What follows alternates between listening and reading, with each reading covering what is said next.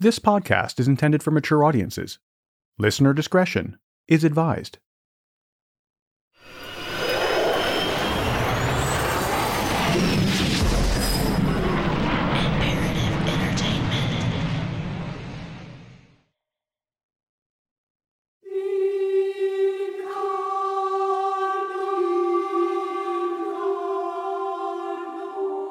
They say that funerals are for the living, not for the dead. While traditions may vary, the sentiment remains the same sending departed spirits off to their next adventure. For some, funerals are dark, somber occasions. Yet, for others, they are a celebration of life. Some have a drink to toast the dearly departed, others cry and wail. But these send offs can occasionally be anything but traditional. For some of these rituals, the only limit, beyond the law, is your imagination. Some people don't want the last memory of the deceased to be lying in a casket. In recent years, the practice of corpse posing, or extreme embalming, has been growing in popularity. This is when the body of the deceased is arranged in a lifelike pose, similar to a mannequin.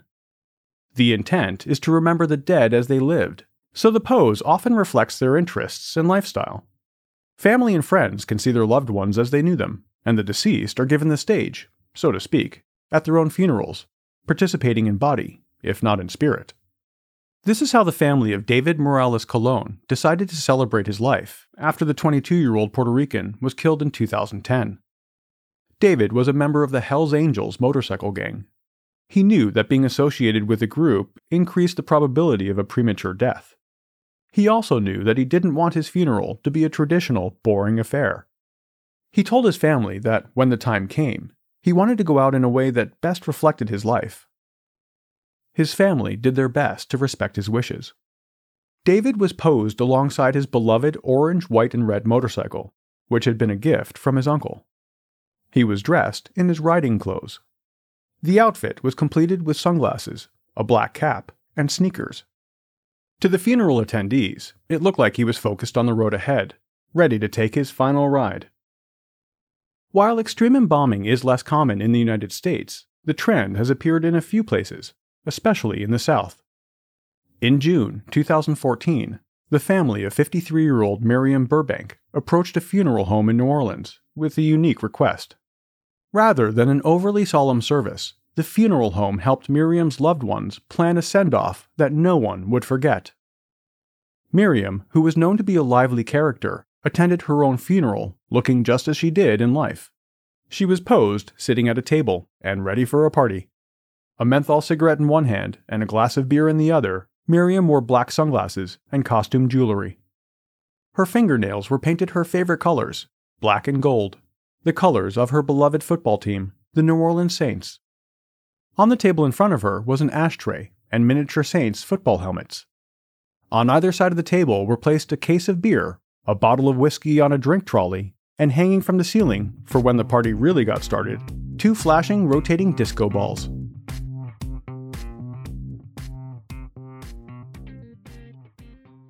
The practice of corpse posing requires some pretty intense embalming, as well as ingenious tricks to position the body.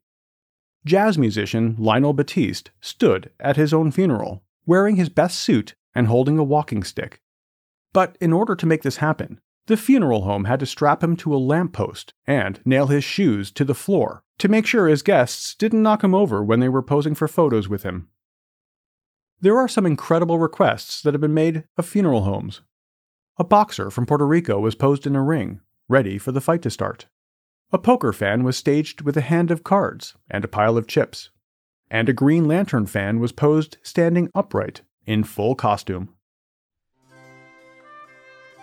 This modern practice is basically the evolution of the Victorian death photo. Shortly after photography was invented, people decided to remember the recently deceased by taking a photo of them. The dead were posed as if they were still alive. Mothers would hold their babies, children were displayed with their toys, adults were seated on chairs or propped up. Family members would gather round, and a photo was taken. Photography required a long exposure time when first introduced, and often only the dead would remain perfectly still. The result was a photo where the deceased was in focus, but the living were slightly blurry. Trying to make the deceased look alive, eyes were often painted over closed eyelids on the finished photo, producing an extremely unnatural and somewhat eerie scene. These kinds of photos were a type of death keepsake known as a memento mori, which literally translates to remember, you must die.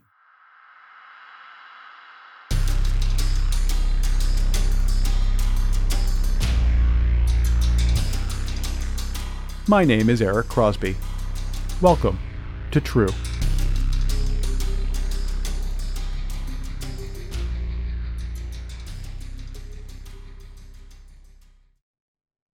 In rural Tibet, the people have developed a funeral practice that is both beautiful and unnerving. It's called a sky burial, or celestial funeral, and the practice is believed to be roughly 11,000 years old. It's hard to confirm this, however, because, well, there's not really any physical evidence to prove this. That's because the bodies of the dead are consumed by vultures. When a person dies, Tibetan Buddhists believe that the spirit departs immediately, and the body that remains is just a shell. The family takes the corpse to an elevated site, adorned with colorful prayer flags, and lays it out on a platform. An individual dressed in a dark red coat with a black hood approaches the remains. This person is known as the Ragyapa, which roughly translates to body breaker. His job is to dismember the body with a knife in less than half an hour, nothing but the bones are left. The Ragyapa then crushes them into tiny pieces with a small mallet. After he mixes the bone fragments with yak butter and barley flour, the concoction is ready for the vultures to consume. The entire ceremony is supervised by monks who keep a watchful eye and chant prayers and blessings. While the concept may not sound all that pleasant, it actually serves a spiritual function. For Buddhists, a sky burial is the way in which the soul of the deceased person is transported to the heavens as they await reincarnation. The vultures, which are revered by Tibetan Buddhists as holy, are simply the vehicle for that to occur. For a sky burial to be considered truly successful, nothing of the body can remain. If the corpse is not entirely consumed, the soul of the deceased will not have an easy transition to their next life. The reasons behind sky burials go deeper than just the spiritual side. Tibetans have a great respect for nature, and the ritual allows them to return their bodies to the earth in a way that not only feeds the vultures, but does not disturb the land. Sky burials also make sense from a practical point of view, because in Tibet, the ground is often frozen, making burials virtually impossible. So, this millennia old custom makes sense on many levels.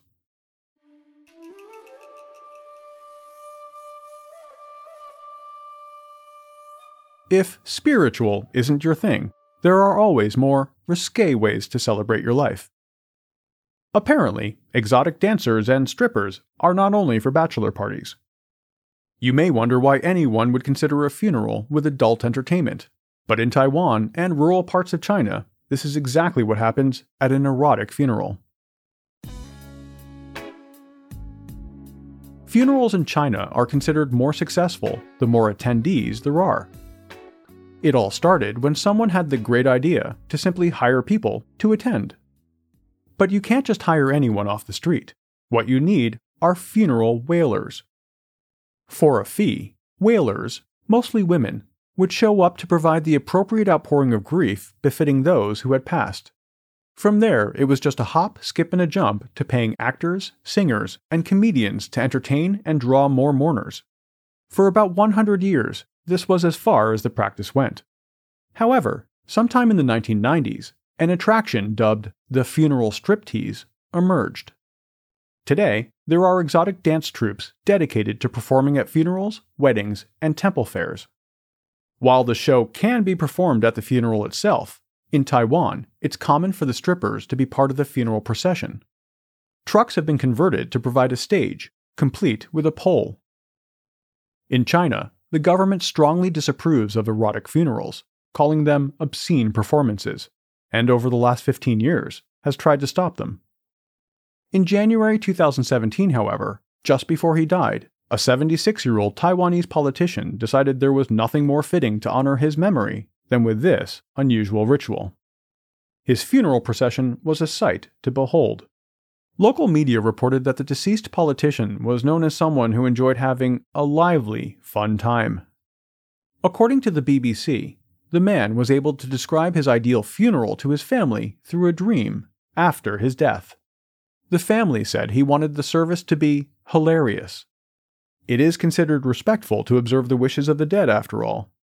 So, the man's family began planning the arrangements, which they hoped would not only entertain his spirit, but also those of his former constituents.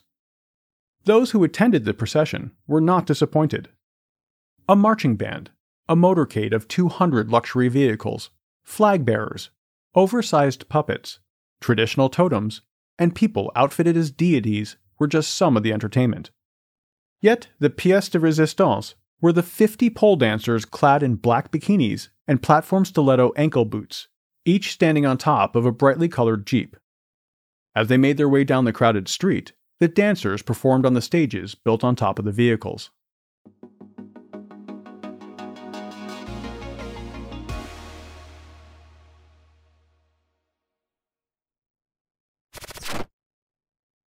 Afford Anything talks about how to avoid common pitfalls, how to refine your mental models, and how to think about how to think. Paula, while certainly you can mess up on a million dollars a year, it is far less likely than it is on $30,000 a year. Right. I would meet wonderful people that were struggling with a budget that was super tight. It was 100% you need to make more money. Make smarter choices and build a better life. Afford anything, wherever you listen.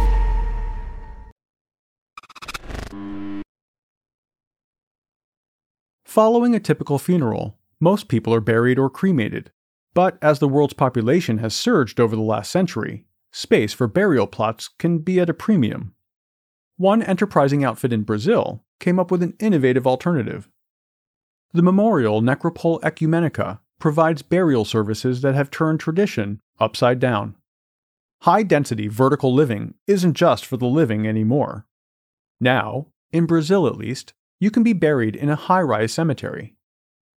From a distance, the building appears to be nothing more than a modern hotel, verandas and all. Except in this high rise, once a guest checks in, they never check out. That is, of course, unless you've traveled some distance for a funeral and need to stay the night. In that case, there are discreetly located suites available in the building for stays that are a bit shorter than eternity. The building is designed with 32 floors and contains more than 14,000 individual burial niches. The facility offers single, double, and family sized plots, a crematorium, mausoleum, water features, fish ponds, a cinerary where cremated ashes are interred, crypts, a state of the art amphitheater, a chapel for services, a children's playground, and for some bizarre reason, a classic car and bicycle museum. The private collection is said to be that of the building's owner. It really is a one stop shop for end of life planning. Since 1991, the Memorial Necropole Ecumenica has held the Guinness World Record for being the tallest vertical cemetery in the world. However, plans are underway for an additional 40 floors to be added to the existing building, which would include another 25,000 niches. Trying to find available space for burials is a growing challenge for many of the world's most densely populated countries. In Hong Kong, for example, where 7 million residents are packed into roughly 430 square miles, approximately 48,000 people die every year. With space this limited, you can forget burying a body. It's even a challenge to find space for cremation urns. In 2016, the country's Food and Environmental Hygiene Department told the South China Morning Post that by 2023, they estimate a shortage of approximately 400,000 burial niches. In Hong Kong, it's now more expensive per square foot to house the ashes of your loved ones than it is for public housing. According to The Guardian, the wait time to secure a permanent space can be up to four years. Part of the difficulty is that traditional Chinese customs dictate that the ashes of a deceased person should ideally not be interred at home or scattered. Instead, to properly honor those who have passed, their remains must be interred in a columbarium. That's a building with niches specifically designed to hold cremation urns. In order to respond to the growing problem of supply and demand in Hong Kong, numerous developers in the last 10 years or so have floated the idea of converting cruise liners into columbaria. The ships would be permanently docked in the harbor. The design plans for one such cruise ship slash columbarium hosted an impressive 370,000 burial niches. Another floating columbarium proposal in 2016 was even more grand. This particular idea planned to repurpose a 60,000 ton cruise ship moored off the shore. The plan was to have only 48,000 niches on board, but also include restaurants, a hotel, museum, gym, and a movie theater. As of 2019, however, progress on these conversions appears to have stalled. Let's hope that the innovative solution doesn't end up dead in the water.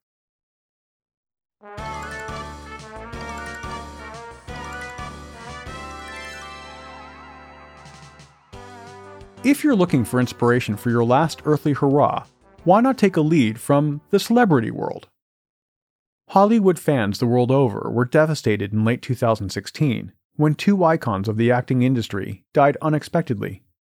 60 year old Carrie Fisher passed away on December 27th, and tragically, her mother, 84 year old Debbie Reynolds, died a day later.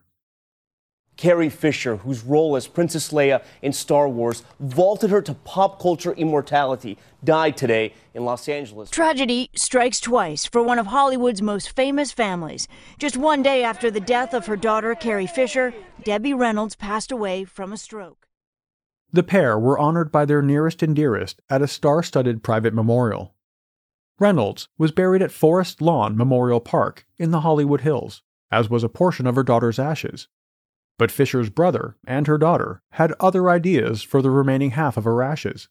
Something they felt perfectly represented the iconic actress's irreverent and honest approach to life and her struggle with mental illness. For many years, Fisher had been publicly open about her diagnosis of bipolar disorder and battle with depression. So, when she had the opportunity to acquire an oversized novelty Prozac pill capsule years before her death, she purchased it. Prozac is a popular antidepressant medication. The novelty pill had a place of pride in Fisher's home and was one of her favorite possessions. So, it was no surprise that her family brought Fisher's remains to the memorial inside the comical capsule. Even in death, her family is making sure her legacy and humor live on. At her funeral, Fisher's brother carried the big pill with her ashes, giving Carrie Fisher the last laugh.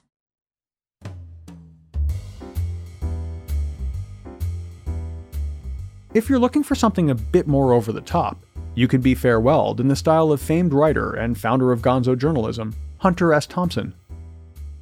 Following his death in 2005, his close friend, actor Johnny Depp, wanted to honor the writer the best way he knew how. Arrangements for the funeral near the Thompson home just outside Aspen, Colorado, included rock music and blow up dolls. The highlight of the ceremony was a 150 foot tower topped by a two thumbed fist holding a peyote button. Hunter S. Thompson used this image when he ran for sheriff in 1970, eventually becoming his most recognizable symbol. A dazzling red, white, blue, and green fireworks display lit up the sky, accompanied by a playlist of Thompson's favorite songs. Guests, who included Bill Murray, Jack Nicholson, John Kerry, Sean Penn, and Benicio del Toro, to name a few, raised their glasses of whiskey on the rocks to the memorable grand finale. In a perfectly choreographed moment, Thompson's ashes were fired from the cannon into the atmosphere. Going out with a bang, indeed. The event is reported to have cost Johnny Depp upwards of $5 million.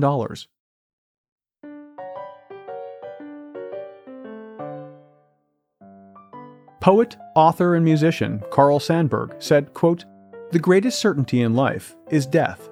The greatest uncertainty is the time.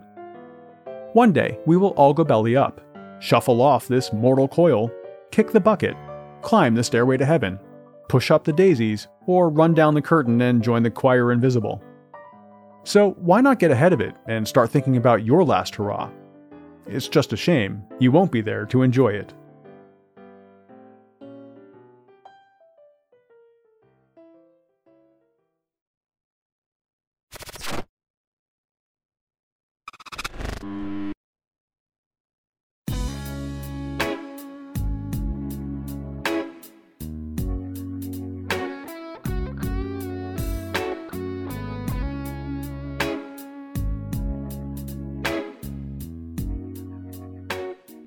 True is a production of Imperative Entertainment. This episode of True was researched and written by Gemma Harris. The executive producer is Jason Hoke of Imperative Entertainment. The cover art and design were created by Jenna Sullivan. True was created and is produced by me.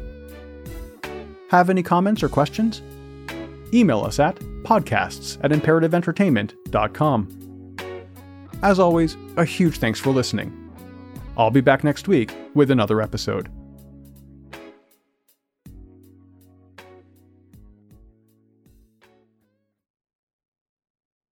The Bigger Pockets portfolio of podcasts are worthy of your investment. We're having a real conversation as real real estate investors. New episodes available every day. It's important to buy where it makes money and not necessarily where you want to travel to. Bigger Pockets, On the Market, Rookie Real Estate, or Money Podcast. The purpose of flipping is to create more cash so then you can reinvest into other types of properties. The Bigger Pockets Podcast on YouTube or wherever you listen.